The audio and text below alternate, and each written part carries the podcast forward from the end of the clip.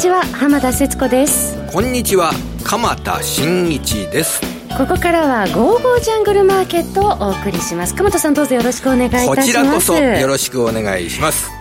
今ね、日本の株は最近値動きがですね、はい、ちょっとちっちゃくなってきたなーっていうそんな印象があったんですけれどもね、えー、今週の水曜日ぐらいまではそんな印象があったんですけれども、今日はちょっと動きましたよね、はいえー、にひゃくななじゅうよんえん安という状況ですけれどもね、はい、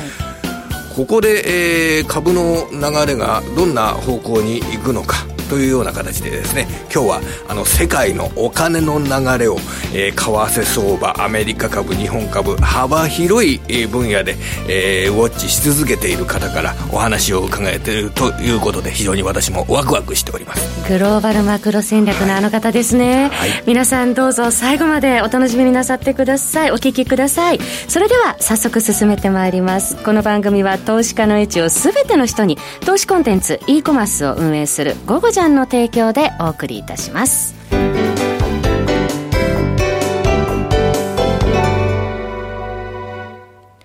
まあ、鎌田さんから今久しぶりに日経平均株価下げたということでマイナス いちてんにじゅうにパーセント でしたけど、ニューヨークダウンもちょっと上値の重さ目立ってきた。そうですね、あのーまあ、基本は金融相場だと思うんですよね、えー、あの エフアールビー の持続的な資産の拡大、バランスシートの拡大を受けた、はいまあ、金余りをベースとしたいろいろなものを買っていくようなお金の流れ、これはあの考え方として、えー変更はないかとは思います、はい、ただところどころでお休みを入れるっていうのはまあ当然の話ですから、うんえー、現状でのポイントといったものを押さえておくと、えー、やはりあの来週からこのしちがつに入りますよね、はい、もういっしゅうかんごというのは、えー、しちがつのふつかになってるわけですよね、えー、だからそのしちがつに入ってくると、まあ、しち、くがつきの決算というような、はい、そういった段階に入ります、はい、でし、ろくがつきの決算内容、これはまあ非常に落ちる、良くない内容になって、それで、それを受けたしち、くがつき、じゅう、じゅうにがつき、どういうような、あの、企業決算の動向になっていくか、えー、それで、えー、金余りをベースにした相場の中で、株価というのは、どのぐらいの ピーイーアール が許容できるかと、いろいろなことを考えていく段階に入ると思うんですけど、はい、えー、っと、現状で、えー、先週から、えー、企業を対象にした、景況のアンケート調査、などがこれ盛んに行われております、はい、それでそういったデータを集めてみますと、はいえー、一つ今日紹介したいデータは先週発表されましたあのフィラデルフィア連銀が、えー、製造業を対象にろくがつに行った調査なんですけれども、はい、そこでの質問事項として、はい、白くがつき、し、ろくがつきの工場の生産状況は、いち、さんがつきだいいち四半期に対してどういうレベルになりますかというような質問に対して、減ると答えた人、でいち、さんがつと比べてし、ろくがつきが減ると答えた人、会社ですね、これが ななじゅうななてんはちパーセント、うん、え増えると答えた人 じゅうさんてんさんパーセント、うん、まあ当然の話ですけれども、はい、えコロナショックを受けてし、ろくがつきの工場の売上のベースっていうのは減るでしょうと。でそれどのぐらい減るかっていうことをこれ覚えておくといいと思うんですけど、はい、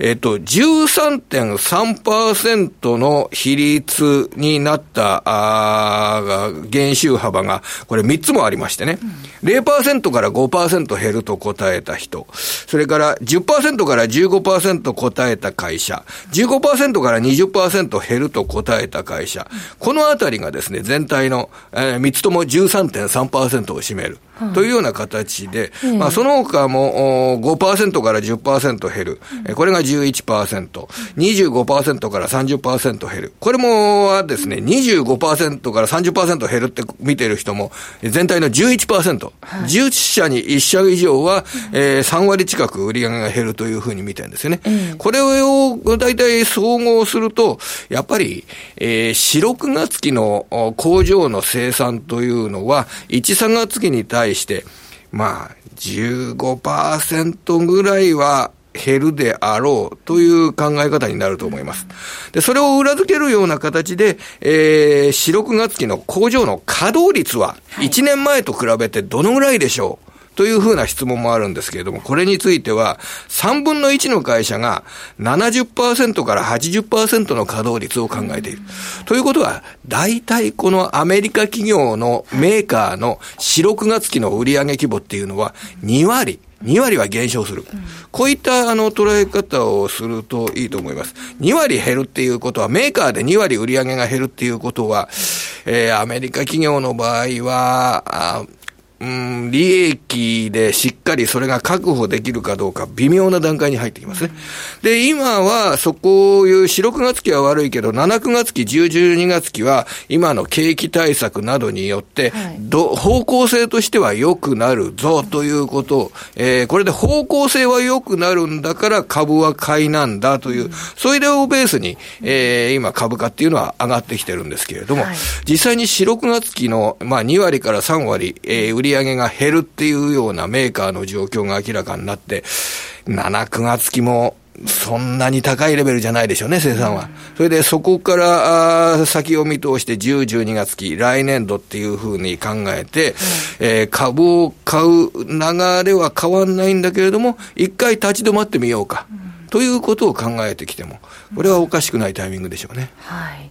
そういった中での今後の銘柄選別をどうしていったらいいんですか。そうですね、それはやっぱり高い ピーイーアール を許すことのできるような会社、はい、ここが主軸になるという考え方があのメインになると思います、はい、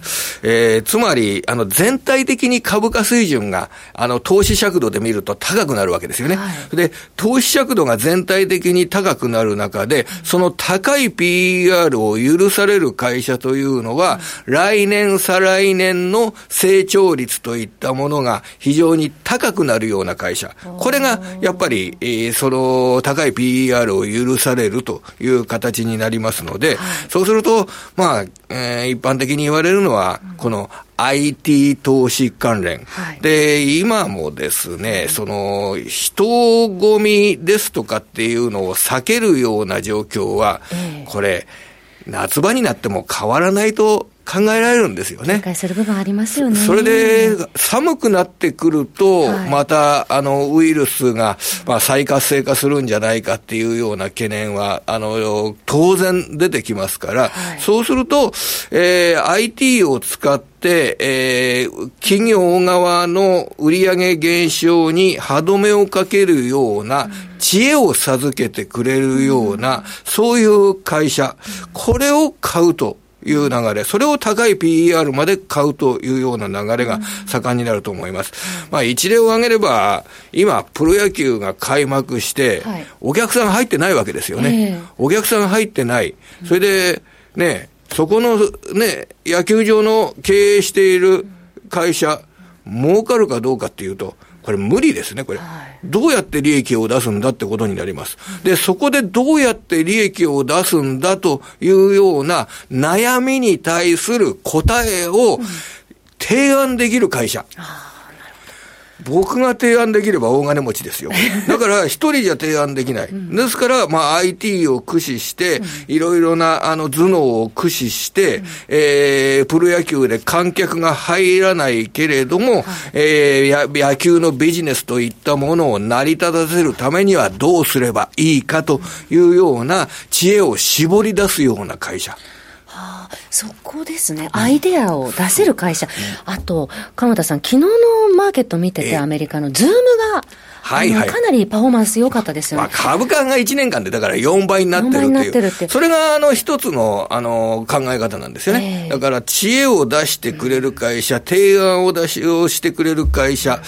うこれはだからあの株式投資で勝つためには、うん、起業家の発想、はい、これが重要になってくるってことでしょうね。まさにそのトレンドが出ている企業にこそなんか投資妙味があるような。そうですね、あの実際株価の動きなどを見ながら、えーまあ、対応するっていう人が多いんでしょうけれども、はい、実社会において、えーえー、問題課題、これを解決するというためにはどんなアイデアが必要になってくるか、そのアイデアを提供できるような会社の株価が、えー、高い ピーイーアール まで買われていく。それが今の世界の株式市場のこれからの流れになるんじゃないのかなと思っております。銘柄選別のヒントでもありますね、まあ、当たると大きくなるってことでしょうね。はい、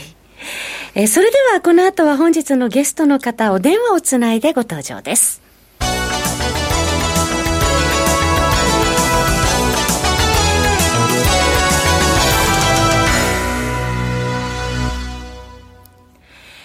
本日のゲストの方はエモリキャピタルマネジメント代表、江守哲さんです。江守さん、こんにちは。こんにちは。こんにちは。よろしくお願いいたします。お願いします、はい、さてまずは、えー、株式市場の動きから江守さんに今日は伺っていきたいと思うんですけれども、江守さん、ニューヨーク株式ではナスダックが、えー、昨日まではち連投というような状況となっておりましたけれども、えー、ちょっとニューヨークダウの上値の重さ、まあ、このところ目立ってきたというところありましたけれども、このところのアメリカ市場からまだまずは伺っていきたいと思いますが、どうご覧になっていらっしゃいますか。アメリカはあのお金が、ね、はい、こう入ってきてるんですよね、まだね、うん、で結局やっぱりあの エフアールビー が相当資金供給してますから、はい、これがあのまだ潤沢に市場に回ってるとこどうなんでしょうね。うん、ファンドマネージャーなんかは、ね、結構あの警戒的に見てて、まあ、あまり買いたくないなと言いながらも結局買ってるっていうですね、はい、気持ちと体がもう一緒になってないっていうね、はい、もう上がってるから買わなきゃいけないっていうですね、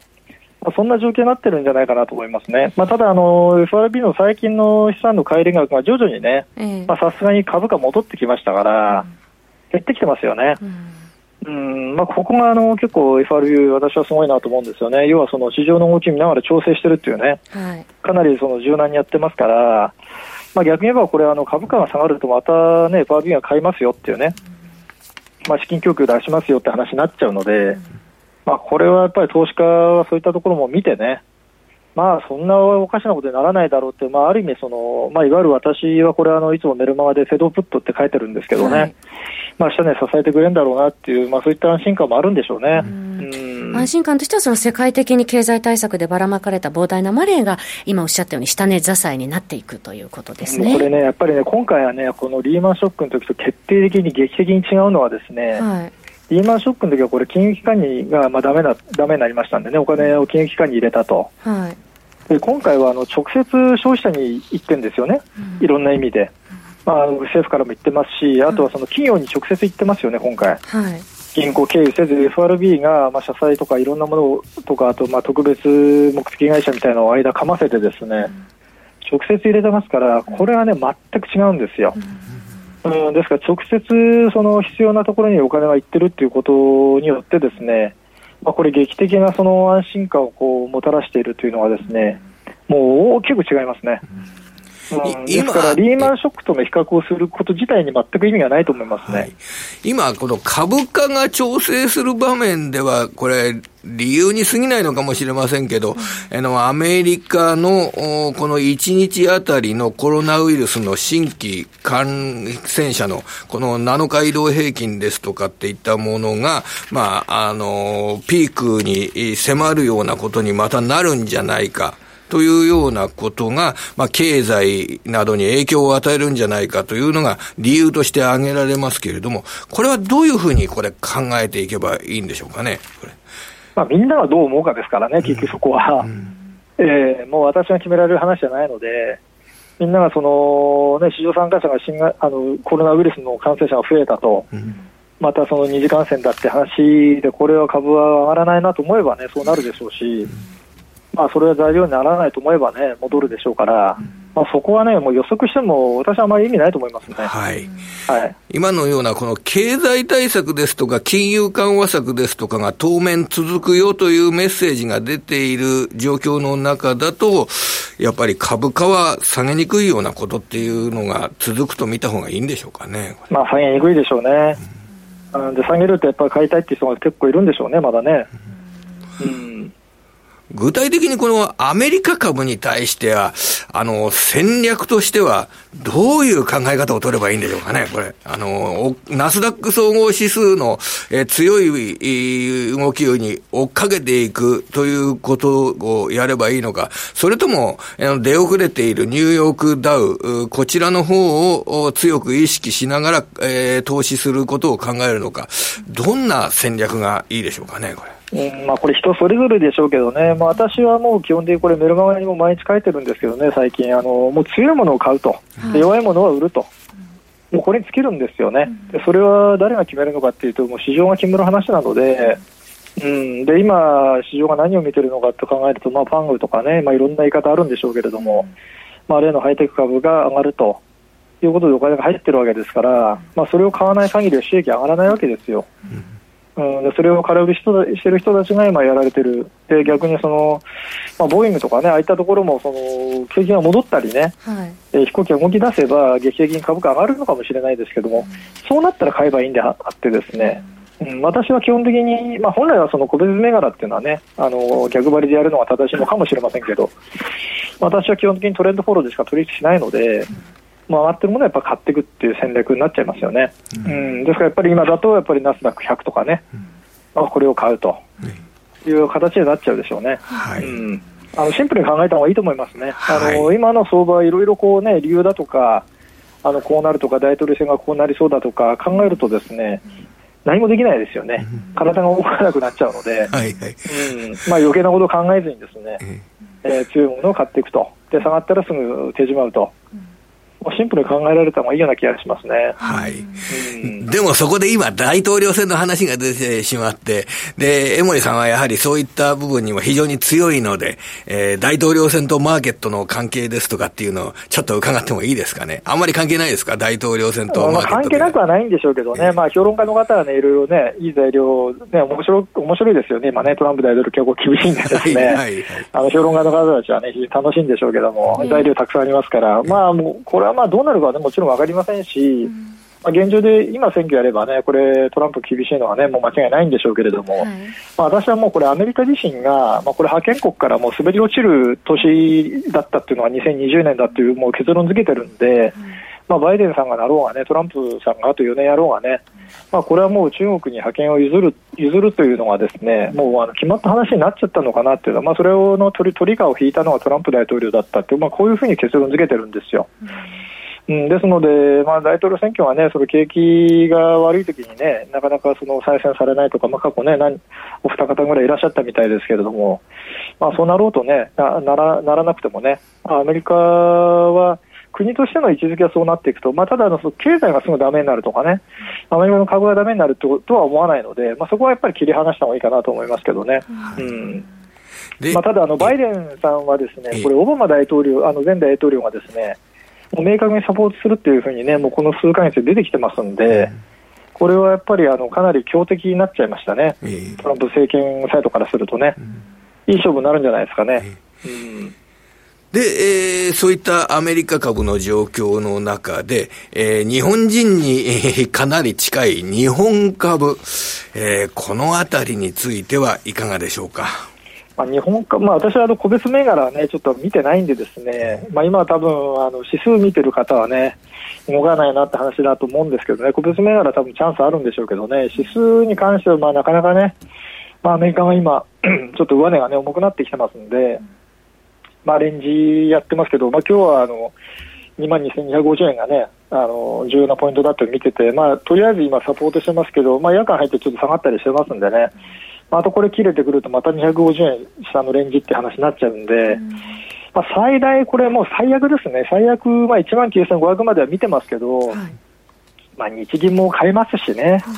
うん、アメリカが下がればまだフェードプットが出てきたりですね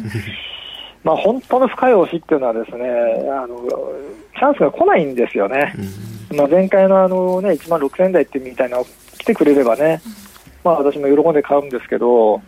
このレンジの中ではね、もう勝負しようがないですね、正直なところ。で、基本的にやっぱりアメリカ株と日本株を見ると、日本株については出遅れた時とか、アメリカ株がいつも中心であり、えー、それでアメリカ株が行き過ぎた時ですとか、えー、そういったアメリカ株があって日本株、こういう考え方にとどまるということでよろしいんでしょうか。にしかならないですよね、うん、もう所詮やっぱり日本はもう写真アメリカの、ね、写真相場だし、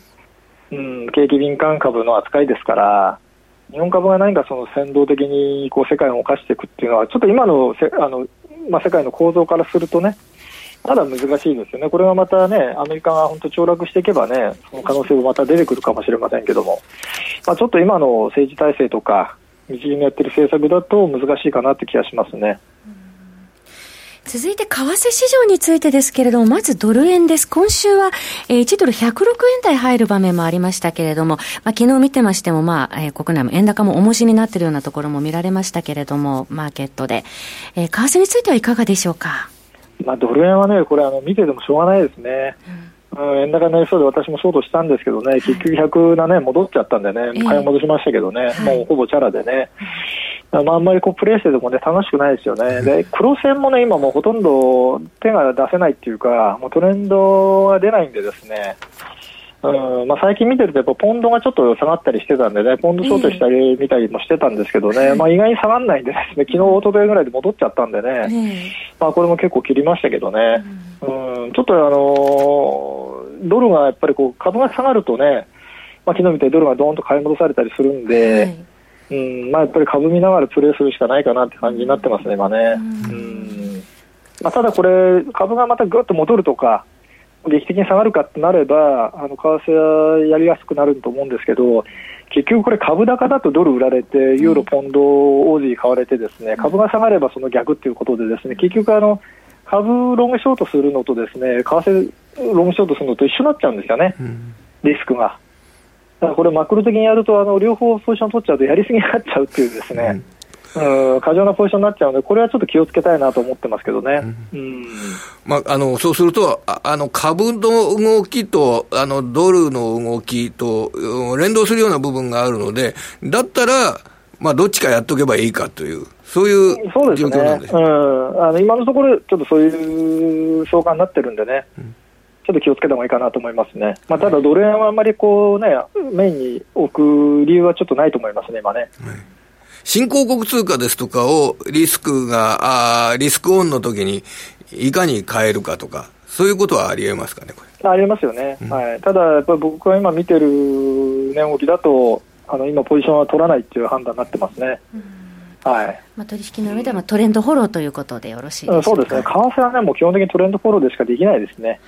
はいうん、これアセットじゃないんでですね、えーうん、あの値差取る取引ですから、はい、株みたいにね持って我慢すれば上がっていくっていうもんじゃないので、うん、そこはちょっと割り切って考えなきゃいけないでしょうね、はい、最後に、えー、貴金属金相場についてですけれども、えー、今週一時ななねんはちかげつぶりの高値つけましたけれども、えー、昨日は、えー、やや売られて取引を終えておりますけれども、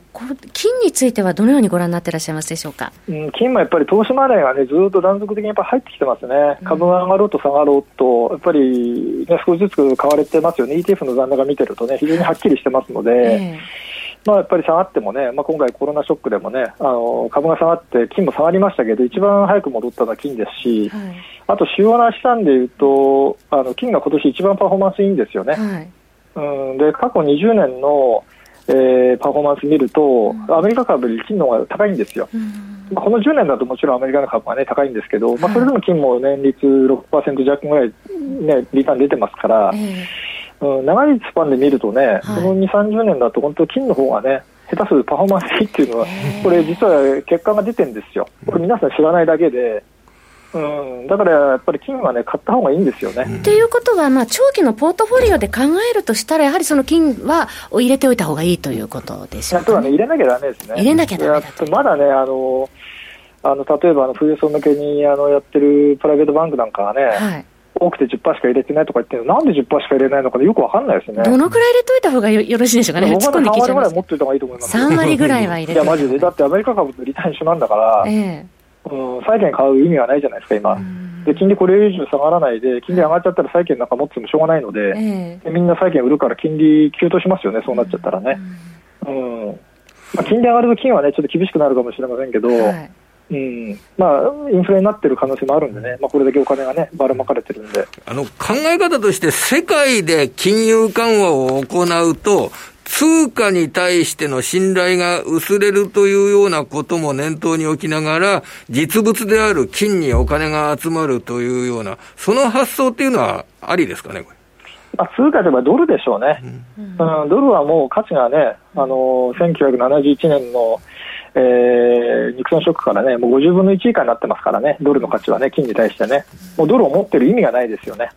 うん、これはあのやっぱりそう考えると金を持っとかなきゃいけないというかですね、まあ、もう常識中の常識になっていくんじゃないでしょうかね、はいえー、長期ポートフォリオの中で考える上ではやはり金は必ず入れておいた方がよろしいというお話でしたけれども、さすがそのグローバルマクロ戦略を行っていらっしゃる江守さんですけれども、この江守さんが日々出していらっしゃるメルマガのご案内させていただきます。ゴゴちゃんからのお知らせです。江守哲のリアルトレーディングストラテジー、えー、こちら配信価格月額税込みよんせんごひゃくえんで、えー、好評配信中ですけれども、日々ですね、えー、マーケットが始まる前にもう一冊のバイブルと言ってもいいくらいですね、えたくさんの情報を入れて発信してくださってるんですが、この度メルマガ無料キャンペーンを行います。しちがつじゅうににち日曜日までの期間、江守さんのこの情報満載のメルマガを無料で、えー、読むことができるというキャンペーンを行ってるんですよね、江守さん。そうなんですよね、これ、はい、このメルマガだけ取ってればですね、うん、極端な話ですよ、あのほとんどのマーケットをカバーして、あの前日何あったかで今何起きてるかって書いてますから、はいうん、いろんなものを見る必要ないと思いますね、真面目に、ええ、毎日毎日そのアメリカの市場で起こったこと、ヨーロッパで起こったこと、これを日本の市場が開く朝あはちじはんですとかはちじですとか、そういった時間に届けてくれるという、えー、非常に、えー、この毎日届くメルマガですよね、はい、これ大変ですよ、なかなかこれ。そうですよね、お疲れ様です。なんか相場見る上での栄養ドリンクいただいてるような感じのメルマガになってます。これ朝起きて、なんか冷蔵庫を開けると江守さんがいらっしゃっていろいろ教えてくれるっていう、ね、う毎朝の日課ということでですね、はい、ぜひちょっとお試しになってみると、あのよろしいんじゃないかと思う。お試しができるわけですね。はい。そうですね。ぜひキャンペーンご活用ください。はい、詳しくは、えー、番組ホームページのゴゴジャントレー、えー、トレードサロンのバナーをクリックしていただきますと詳しく書かれております。また江守さんとっておきの情報、えー、来月本出されるそうですね。あ、そうなんですよ。あのまさにですね、まあ、金の話なんですけど、金を買えっていうですね、はい、題名のですね。えー話なんですけどね、はいまあ、要はアメリカの株のバブル経済の終わりの始まりだとかですね、にせんにじゅうねんがまあ歴史の転換点だったとかですね、うんまあ、やっぱりその、まあ、通貨が下落するとかですね、まあ、コロナクラッシュによるトリプルバブル崩壊に備えようとかですね、なんかいろんな副題がついてるんですけどね、まあ、要はですね、金を買うのとそのやっぱり欧米の自由主義国家のまあ黄昏みたいなね、で米中対立でまあアメリカの保険国がやっぱりこれが中国に移行していくっていうね、まあ、なぜそうなのかとかですね、まあ、あの分かりやすくねあの書いてます、ますので、これ読んでいただくとね、今何が起きてるのか、これから何が起きるのかっていうのはね、大体なんとなく把握いただけるかなって気がしますね。楽しみです。世界の仕組みもね分かるような内容になっています、はい、しちがつの後半ですか、発売は、まあ、多分ね中旬ぐらいには出ると思いますね、はい、また詳しい、はいえー、お知らせ出ましたら番組でもご紹介できればと思います。江守さん楽しみにしております、はい、ありがとうございます。今日はありがとうございました。江守キャピタルマネジメント代表江守哲さんでした。はいえー、鎌田さん今週もどうもありがとうございました、はい、ありがとうございました、えー、来週も素敵なゲストの方お招きしてお話を伺いますので、皆さんどうぞお楽しみに。それではまた来週。この番組は投資家の英知をすべての人に、投資コンテンツ e コマースを運営するゴゴジャンの提供でお送りいたしました。